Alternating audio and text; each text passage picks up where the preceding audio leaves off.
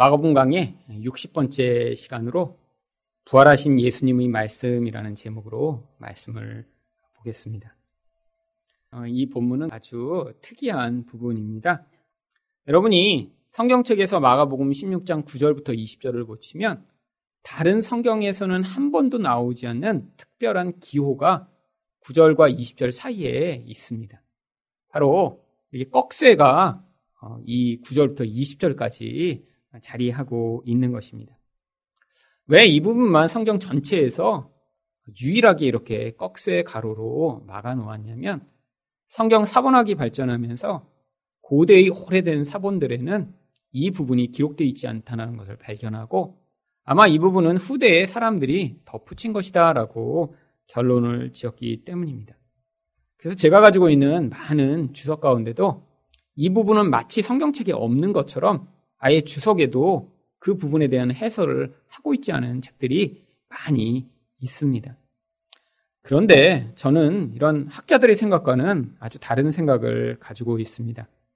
저는 이 부분은 반드시 마가복음에 포함되어야 한다라고 생각을 하고 있죠. 왜냐하면 이 부분이 없이는 너무나 이상한 그런 내용으로 마가복음이 결론 지어지기 때문입니다.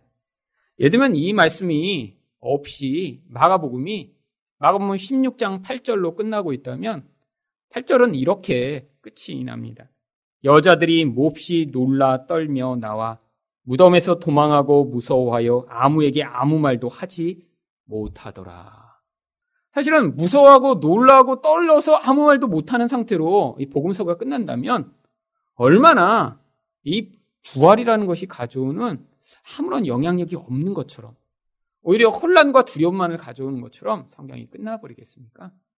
그래서 반드시 이 뒷부분이 더해져야 그래야 이 성경이 부활로 말미암는 그 결과를 훨씬 더 온전하게 보여줄 수 있을 것입니다. 제가 또 이 부분이 반드시 성경책에 기록되어 있었을 것이라고 생각하는 이유 중에 하나는 하나님의 섭리 때문입니다. 성경책은 한두 사람을 위한 것이 아니라 이후에 있는 모든 성도들의 신앙의 기초를 위해 존재하는 부분인데 하나님이 한 개인의 인생 가운데서 섭리적으로 개입하셔서 그가 해야 할 일과 하지 말아야 될 일, 해야 될 과정과 하지 말아야 될 과정, 만나야 할 사람과 만나지 말아야 할 사람들을 인도하시기도 하고 막으시기도 하시는 그런 섭리의 하나님이신데 모든 성도들의 삶에 영향을 미치는 이런 하나님의 말씀이 기록되는데 사실 이 부분이 기록돼도 되고 기록되지 않아도 되는 것처럼 그렇게 방치하시지 않으셨을 것이라고 제가 확신하기 때문입니다. 이 부분이 반드시 기록되어야 하면 하나님이 어떠한 방식으로든 이 부분이 살아남아 고대의 사본에는 혹시 그것들이 유실되었을지 모르지만 반드시 이 부분이 이렇게 기록되도록 개입하셨을 것이라고 저는 믿습니다. 그런데 더 중요한 부분은 사람들은 오히려 이 부분에 있는 어떠한 내용 때문에 이 부분은 성경에 기록되기에 부적합하다라고 생각하지만 오히려 저는 그 말씀 때문에 이 부분이 원래 마가가 기록한 내용이라고 확신하고 있는 내용이 있습니다. 바로 십팔 절 상반절 부분입니다. 뱀을 집어 올리며 무슨 독을 마실지라도 해를 받지 아니하며. 여러분, 이게 바로 믿는 자면 나타날 표징이라고 마가가 기록하고 있는데 사람들이 생각할 땐 너무 이상한 부분이라 아 이거는 우리 신앙에선 받아들일 수 없어라고 빼버리게 된 것이죠. 하지만 성경 전체의 내용 가운데 이 부분은 아주 중요한 역할을 하고 있습니다. 이 말씀으로 말미암아 구약에 있었던 어떤 사건이 지금은 어떤 의미를 가지게 되었는지를 우리가 확신할 수 있도록 만드는 내용이기 때문에 저는 이 마가복음의 마지막 부분이 반드시 기록되었을 것이라고 믿고 있습니다. 이 내용은 예수님이 부활하신 다음에 제자들을 향해 말씀하신 내용들이 기록되어 있습니다. 그렇다면 부활 후의 예수님은 어떤 말씀을 하셨나요? 첫 번째로 제자들의 불신앙을 책망하셨습니다. 구 절 말씀을 보겠습니다. 예수께서 안식 후 첫날 이른 아침에 살아나신 후 전에 일곱 귀신을 쫓아내어 주신 막달라 마리아에게 먼저 보이시니. 예수님은 막달라 마리아에게 먼저 나타나셔서 자신이 부활하셨음을 알려 주셨습니다. 이 사건에 대해 요한복음 이십 장 십오 절과 십육 절은 이렇게 기록하고 있습니다. 예수께서 이르시되 여자여 어찌하여 울며 누구를 찾느냐 하시니 마리아는 그가 동산지기인 줄 알고 이르되 주여 당신이 옮겼거든 어디 두었는지 내게 이르소서 그리하면 내가 가져가리이다. 예수께서 마리아야 하시니 마리아가 돌이켜 히브리 말로 라보니 하니 이는 선생님이라는 말이라. 제가 요한복음을 이 부분을 읽을 때마다 눈물이 나는 적이 많습니다. 이 마리아의 심정, 절망과 고통과 모든 인생의 목표를 잃어버린 그런 상태 가운데 있는 이 마리아가 그 부활하신 예수님을 만나서 그가 부활하셨기 때문에 알아보지 못하는 상황인데 그래서 내 사랑하는 분의 시체가 어디에 있는지 그를 알아보지 못하고 이야기하는데 예수님이 뭐라고 이야기합니까? 마리아야 라고 그 이름을 부르실 때 그가 눈이 열려 그가 예수인 줄 알아보고 선생님 하고 부르는 이 장면.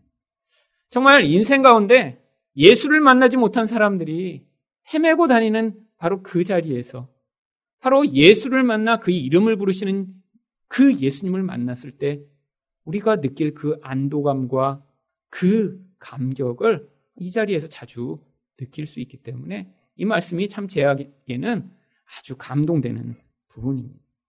이렇게 마리아가 예수님을 만나고 나서 십 절에서 마리아가 가서 예수와 함께하던 사람들이 슬퍼하며 울고 있는 중에 이 일을 알리니 지금 이 마리아는 똑같이 슬퍼하고 울고 있는 상황에서 예수를 만나 단번에 기쁨으로 그 마음이 바뀌어 가서 이야기를 합니다.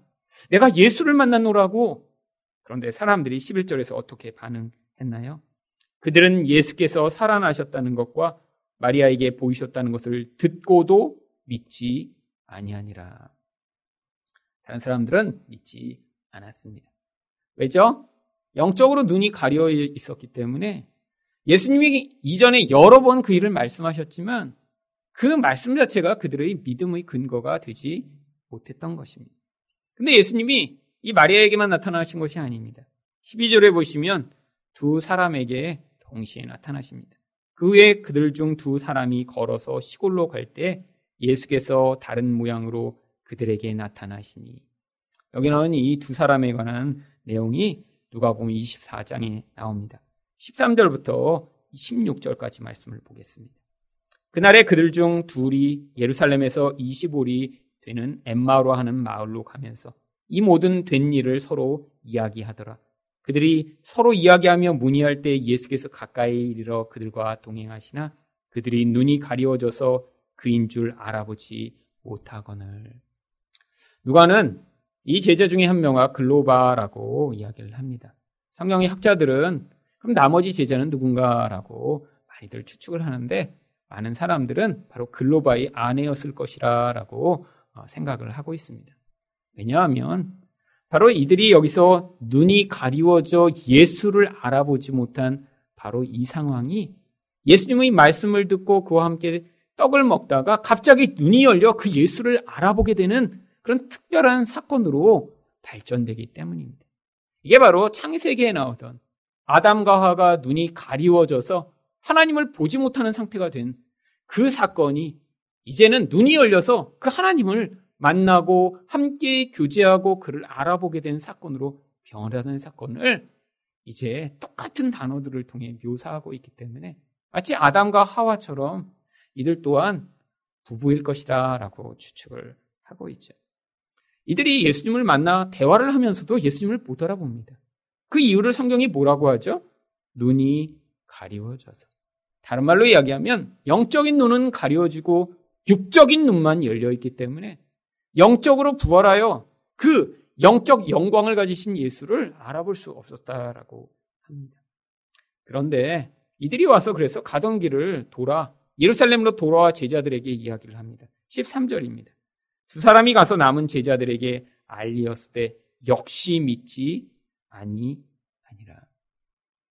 이렇게 예수님을 만난 사람들이 증언을 하지만 이들이 믿지 않았습니다.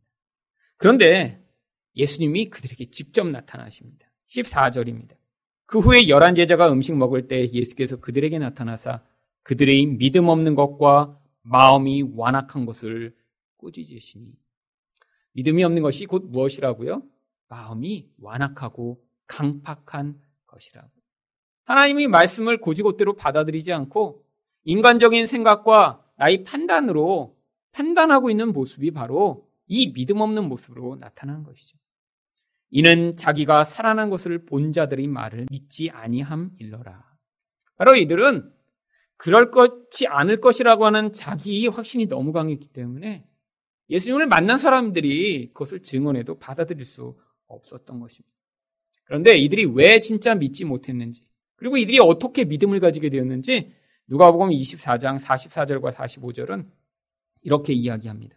또 이르시되 내가 너희와 함께 있을 때 너희에게 말한 바 곧 모세의 율법과 선지자의 글과 시편에 나를 가르쳐 기록된 모든 것이 이루어져야 하리라 한 말이 이것이니라 하시고 이에 그들의 마음을 열어 성경을 깨닫게 하시고.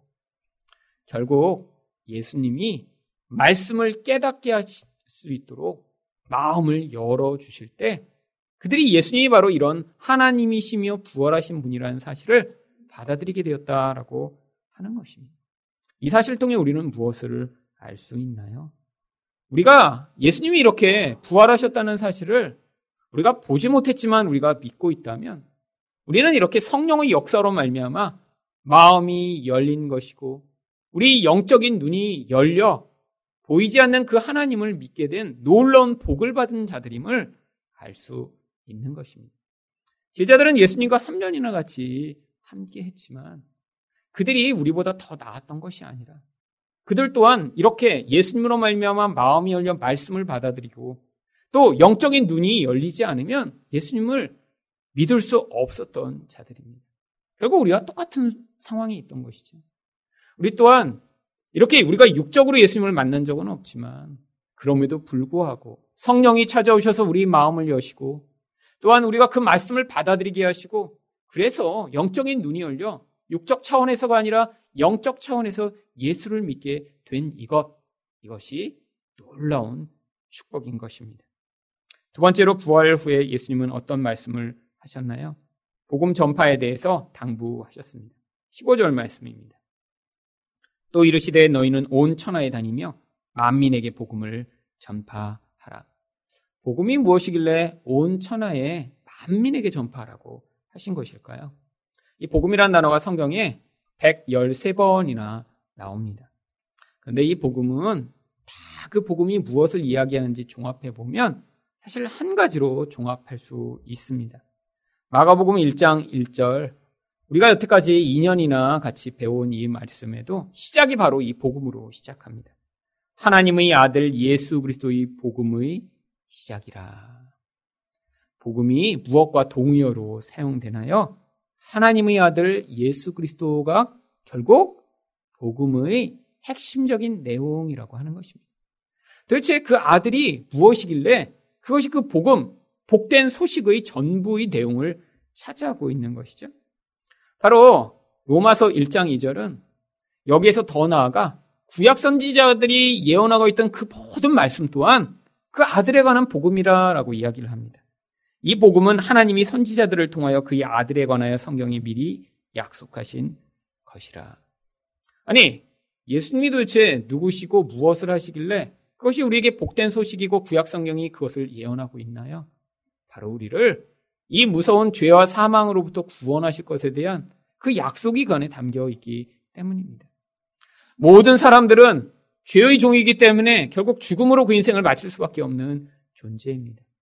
죄의 종이기 때문에 마귀가 시키는 대로 살아가는 그런 영적으로 노예된 삶을 살아가는 것이 인간들입니다.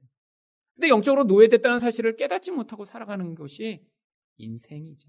마치 자기가 주인이 된 것처럼 살아가지만 세상 사람들이 이야기하는 그 이야기를 따라가며 원래 나에게도 필요 없는 것, 그런 인생, 내가 원래 살지 않아도 되는 그런 인생, 그렇게 몸부림치며 살지 않아도 되는 그런 인생을 살아가며 그것이 성공이라고 축복이라고 착각하며 살아가는 세상 사람들. 소수의 그런 세상의 기준, 소수의 사람들을 만족시킬 수 있는 능력을 가진 사람만 세상에서 성공했다고 이야기하고 모든 사람들은 그 안에서 열등감을 느끼며 그런 부족을 느끼며 살아가게 만들어 결국 마음이 병들고 고통하게 만들는 이런 노예된 현실이에요. 그런데 하나님 백성은 바로 그 자리에서 하나님이 구원해 주신다는 것입니다. 그뿐 아니라 바로 그 구원으로 말미암아 이젠 자유롭게 하나님을 사랑하고 사람을 사랑할 수 있는 그런 사람으로 변화가 나타나고 그런 삶을 이 땅에서 연습해 하나님 나라에서는 이제 영원토록 하나님만을 예배하고 사랑하며 함께한 모든 사람 등과 그런 온전한 관계 안에 살아갈 그 나라를 우리에게 선물로 주실 이 축복이 바로 우리에게 주어진 그 아들로 말미암아 이루어지는 복음이라고 하는 것입니다. 그래서 이 복음을 믿는 것이 구원의 길이라고 십육 절은 이렇게 이야기합니다. 믿고 세례를 받는 사람은 구원을 얻을 것이요 믿지 않는 사람은 정죄를 받으리라. 정죄는 하나님의 마지막 심판으로 말미암아 이제 영원히 회복될 수 없는 바로 그 마지막 단죄를 받는 것을 이야기합니다. 지금의 상황으로 이야기를 드리면 대법원에서 마지막 확정 판결이 내려진 거예요. 한번 이제 확정 판결이 내려지면 다시 되돌아가 바꾸는 것이 불가능한 그런 상황인 것이죠. 복음이 유일한 길이라는 것이에요. 바로 예수 그리스도가 그런 구원자가 되신다는 것을 우리는 아무 일도 하지 않았지만 받아들이는 그것, 그것이 바로 구원의 길입니다. 근데 왜 하나님이 그 과정에서 믿음을 요구하시는 것일까요? 믿고 세례를 받아야 구원을 받는다고 하는 것처럼요. 에베소 이 장 팔 절 말씀을 보시면 너희는 그 은혜에 의하여 믿음으로 말미암아 구원을 받았으니 이는 너희에게서 난 것이 아니오 하나님의 선물이라. 믿음은 하나님이 주시는 그 놀라운 은혜와 축복을 받아들이는 손과 같은 것입니다. 손이 중요한 게 아니에요. 하지만 손이라고 하는 그 은혜를 받아들이는 수납의 도구가 없으면 하나님의 은혜를 우리가 받아들일 수 없는 것이죠. 결국 그래서 이 믿음으로 말미암아 우리가 다른 것을 의존하지 않고 하나님의 것만을 우리가 온전히 의탁하고 의지한다는 태도를 보임으로 바로 하나님이 행하신 그 놀라운 일을 우리에게 선물로 베풀어 주시는 것입니다. 우리가 바로 이렇게 예수님이 구원자가 되신다는 사실을 믿는다면 그 놀라운 복음의 은혜에 동참하게 된 것이고요. 바로 우리는 그 은혜로 말미암아 얻게 된 구원을 지금부터 찬양하고 노래하고 경배하며 영원히 하나님을 높여드리는 그 구원의 은혜를 누리게 되는 자가 되는 것입니다. 마지막으로 부활 후에 예수님은 어떤 말씀을 하셨나요? 믿는 자들에게 나타날 표적에 대하여 말씀하셨습니다. 십칠 절 상반절 말씀입니다. 믿는 자들에게는 이런 표적이 따르리니. 표적이란 말은 영어로 사인을 번역한 것입니다. 사인이란 어떤 실체를 지시하는 그런 표시를 얘기하는 것이죠. 그래서 여기 있는 이 표적이라고 하는 단어는 그 표적을 통해 믿는 자라는 것을 지시하는 그런 사인이라는 거예요.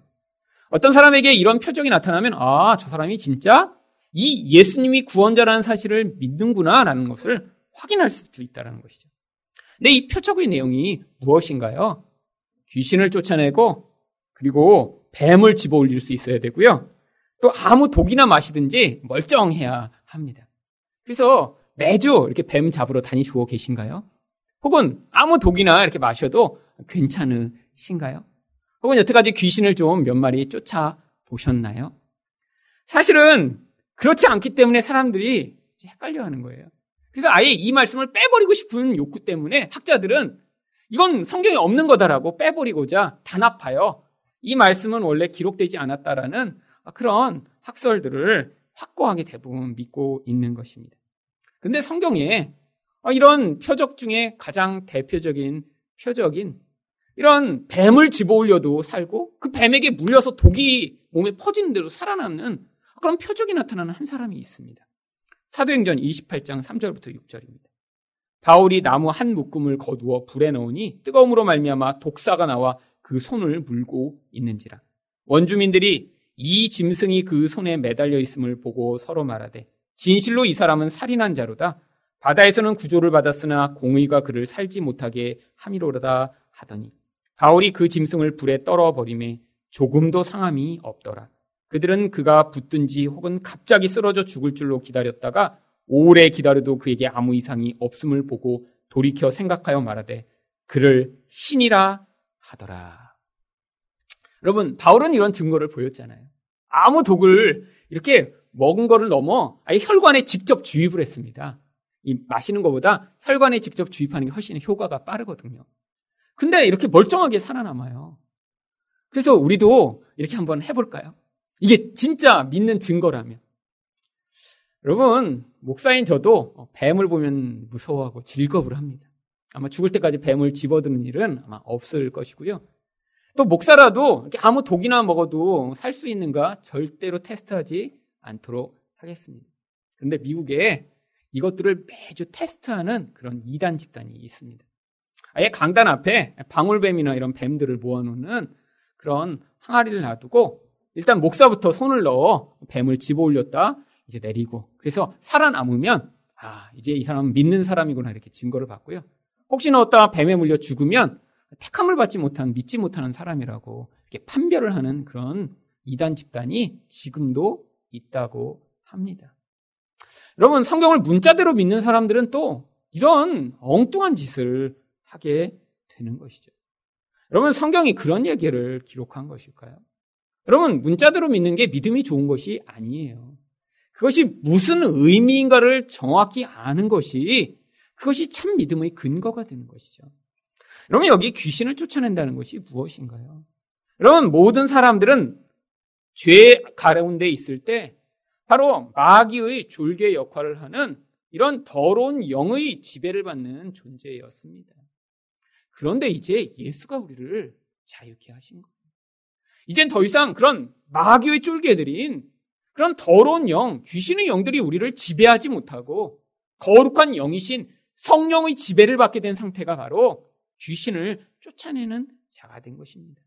요나에는 이 귀신이라는 단어가 그래서 원래 헬라어로 읽으면 더러운 영이라고 되어 있는 거예요. 여러분, 이제 우리는 더러운 영이 아니라 거룩한 영이신 성령을 받은 사람이 되었고, 우리를 통해 이렇게 마귀의 노예되었던 자들이 예수를 믿어 성령을 받게 되고 믿음을 고백하게 되고 구원을 받게 되면 이제 그들이 더러운 영이 나가고 바로 하나님의 백성이 됨으로 말미암아 이런 놀라운 표징이 나타나게 되는 것이죠. 여러분을 통해 그래서 믿는 자가 생긴다면 여러분은 바로 귀신을 쫓아내는 그런 표징을 행하는 분이신 것입니다. 그럼 뱀을 집어올리는 것은 어떻게 우리가 적용해야 할까요? 여러분, 성경에 나오는 뱀은 바로 구약에 나오는 옛 뱀, 마귀를 의미하는 것입니다. 여러분, 집어올린다는 것이 무엇이죠? 여러분, 여기 집어올리는 것은 단순히 그것들을 집어올리는 게 아니라 그 뱀을 이제 통치하고 다스리는 그런 마치 뱀을 다스리는 땅꾼과 같은 그런 힘을 발휘하는 상태를 얘기하는 거예요. 뱀이 여러분 그냥 집어올립니까? 아니죠. 뱀을 집어올렸다면 뱀이 물지 못하도록 그 머리를 짚거나 그 뱀을 통제하고 있는 상태를 이야기하는 것입니다. 여러분, 이전에 옛뱀인 마귀는 자기가 사람들을 깨물고 지배하고 영향 미치는 존재였어요. 마귀의 지배 안에 있는 자들은 그 마귀가 시키는 대로 인생을 살았습니다.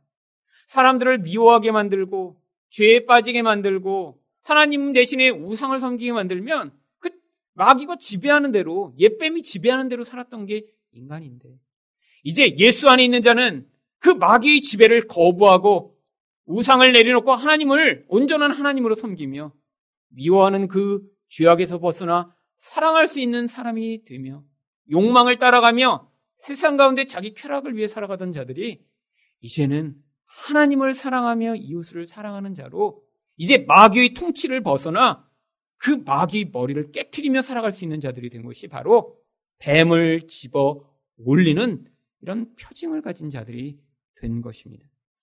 그럼 무슨 독을 마실지라도 해를 받지 않는 것은 무엇인가요? 여러분, 옛뱀인 마귀의 바로 아담과 하와는 깨물린 존재가 되었죠. 마귀의 독이 그들의 피에 들어오게 되었고요. 영적으로 그들은 뱀의 독에 영향을 받는 자들이 된 거예요. 그래서 뱀처럼 살아가게 된 것입니다. 인간이 그때부터 어떻게 하게 되었죠? 다른 사람을 깨무는 존재가 된 거예요. 여러분, 아담과 하와가 서로를 향해 처음엔 어떻게 반응했나요? 내 뼈 중의 뼈요 살 중의 살이라 라고 반응했는데, 뱀에게 물린다 하면은 아담이 당장 어떻게 반응하죠? 하나님, 당신이 주신 저 여자가, 당장에 여자를 비난하는 그런 인생이 되어버립니다. 그게 바로 뱀독이 몸에 가득해서 그래요.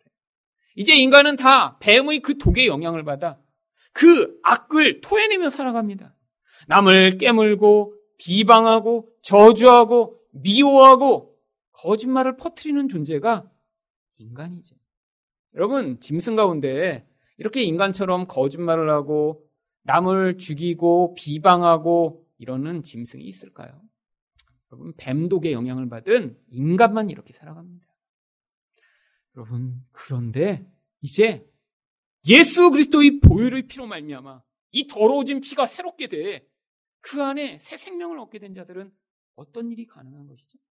이전에 깨물고 미워하고 원망하고 살던 자들이 그 입으로 하나님을 찬양하고 이웃을 칭찬하고 높여주는 일들이 가능하게 된 것이죠.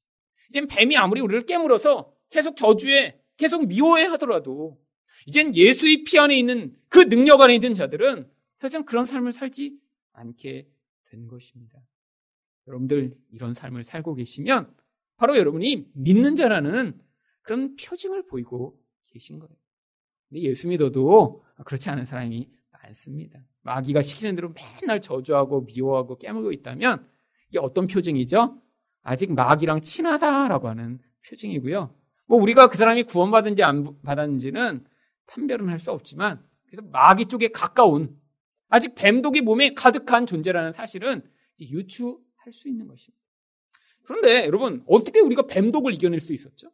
아니, 뱀에 깨물리고, 아니, 뱀이 우리를 지배하여 그 독이 흐르는데 스스로 피를 바꿀 수 없잖아요. 바로 어떻게 이 일이 가능하게 되었는지를 보여주고자 민수기 이십일 장 사 절과 오 절 말씀이 있는 것입니다. 백성이 호르산에서 출발하여 홍해길을 따라 에돔 땅을 우회하려 하였다가 길로 말미암아 백성의 마음이 상하니라. 백성이 하나님과 모세를 향하여 원망하되 어찌하여 우리를 애굽에서 인도해 내어 이 광야에서 죽게 하는가? 이곳에는 먹을 것도 없고 물도 없도다. 우리 마음이 이 하찮은 음식을 싫어하노라. 여러분, 이스라엘 백성들이 가다가 길이 너무 힘드니까 원망하기 시작합니다. 하나님을 향해 원망해요.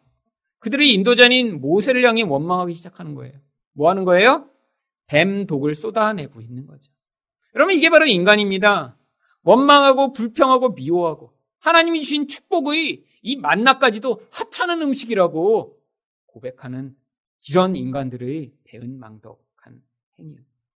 여러분, 이런 죄악에 대해 하나님이 어떻게 반응하실 수밖에 없었죠? 민수기 이십일 장 육 절입니다. 여호와께서 불뱀들을 백성 중에 보내어 백성을 물게 하심으로 이스라엘 백성 중에 죽은 자가 많은지라. 하필이면 불뱀일까요? 바로 우리가 뱀 같은 자임을 보여주시고자 불뱀을 보내신 것입니다. 불뱀은 물린 자가 몸에 열이 나서 뜨거워지다가 죽기 때문에 불뱀이라고 불리는 맹독성 독사들을 이야기하는 것입니다. 그런데 이렇게 죽어마땅한 자들에게 구원이 찾아옵니다. 민수기 이십일 장 구 절입니다. 모세가 놋뱀을 만들어 장대 위에 다니 뱀에게 물린 자가 놋뱀을 쳐다본 즉 모두 살더라. 바로 예수님이 뱀처럼 되셔서 우리가 서야 할 그 자리에 서실 때 그를 믿고 받아들인 자들에게 구원이 임함을 구약에서 모형으로 보여주고 계신 것이죠. 그래서 요한복음 삼 장 십사 절과 십오 절이 무엇이라고 이야기합니까? 모세가 광야에서 뱀을 든 것 같이 인자도 들려야 하리니 이는 그를 믿는 자마다 영생을 얻게 하려 하심이니라. 바로 우리가 어떻게 이 무서운 뱀에게 물린 그 죽음의 독으로부터 구원을 얻게 되었나요? 우리가 매달려 죽었어야 할 그 자리에 예수 그리스도가 대신 매달려 죽으심으로 바로 그 예수의 피로 말미암아 우리의 더러운 피, 오염된 피, 독에 물든 그 피가 깨끗게 되는 놀라운 은혜를 받았기 때문입니다. 그래서 이제는 우리가 면역력이 생긴 거예요. 그래서 아무 뱀이 깨물려도, 참된 이런 구원받은 성도라면 깨물려도 이제 더 이상 이제 그 면역이 생겨서 그 뱀과 같은 삶을 살지 않을 수 있는 것이죠. 그뿐 아니라 또 어떤 표징이 있나요? 십칠 절 마지막 부분을 보시면 새 방언을 말하며, 방언이 이제 새로운 방언을 해야 된대요. 또 이 말씀도 이 오해하는 사람이 방언할 때마다 이제 다양한 종류의 방언을 해야 된다고 해서 어떤 날은 중국 방언, 어떤 날은 일본 방언, 이렇게 이제 악센트를 다르게 해서 방언하는 분들이 계시다는 얘기를 들었습니다. 새 방언이라고 하는 말은 원어 그대로 읽으면 새 혀를 가지게 되었다라고 하는 것입니다. 여기 나오는 이 방언이라는 단어가 글로사라는 단어로 혀라는 뜻이에요. 텅. 뉴텅이 생긴 거예요. 어떻게요? 그럼 바로 이 인간이 독을 뿜어내는 가장 대표적인 통로가 인간의 입이기 때문이죠.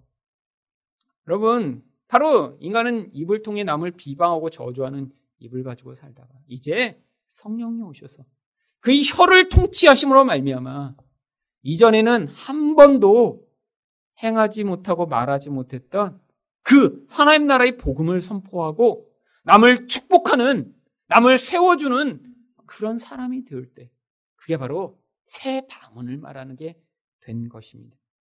또 십팔 절 마지막 부분을 보시면 병든 사람에게 손을 얹은 즉 나으리라 하시더라.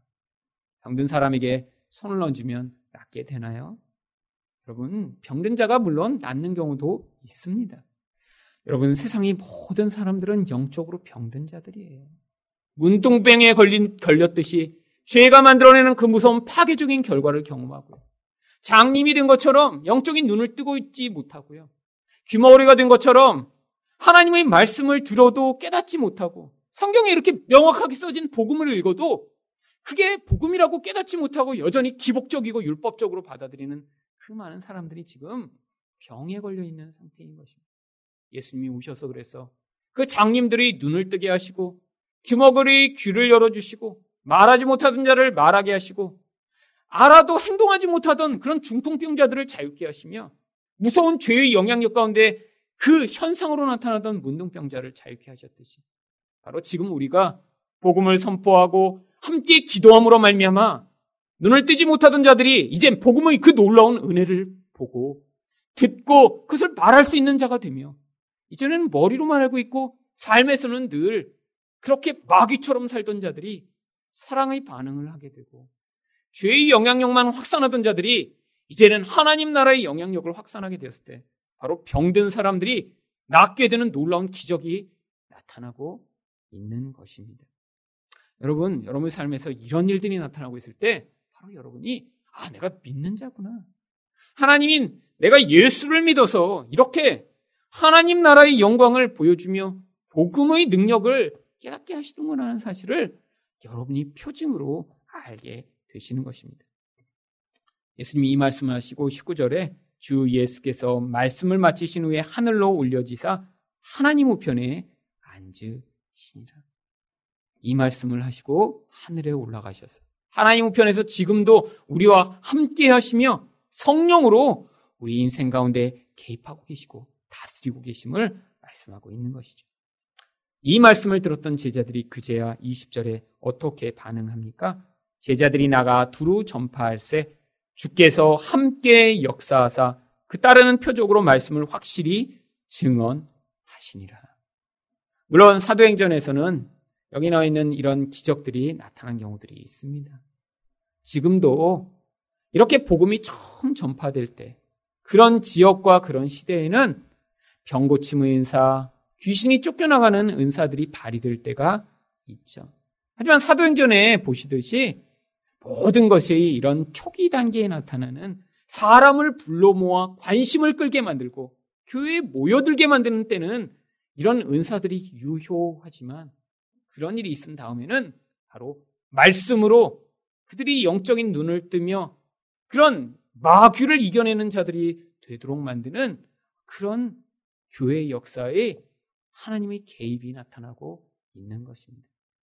물론 저희 교회에서 이제 귀신이 쫓겨나가거나 병이 났거나 그리고 절대로 뱀을 드는 일은 자주 나타나지 않을 것이지만 저는 지금도 있습니다. 여러분 가운데 말씀을 들으시며 이젠 마귀의 영향력으로부터 자유롭게 되는 분이 생기시고 이제는 마귀의 권세에 영향받지 않고 여러분이 마귀의 나라를 무너뜨리고 하나님 나라를 확장하며 이젠 마귀가 시키는 그 행위대로 하지 않고 마귀의 거짓말에 속아 넘어가지 않으며 진리로 말미암아 견고하게 설 수 있는 자가 되고 날마다 새 방언을 말하며 날마다 이렇게 병든 자들을 하나님 나라의 권세로 일으키실 수 있는 그런 성도들이 되어가실 때 바로 여러분이 하나님과 함께하며 이 마가복음이 결론짓고 있는 이 부활의 능력이 무엇인가를 여러분이 삶으로 증언하는 그런 성도로 살아가시는 것입니다.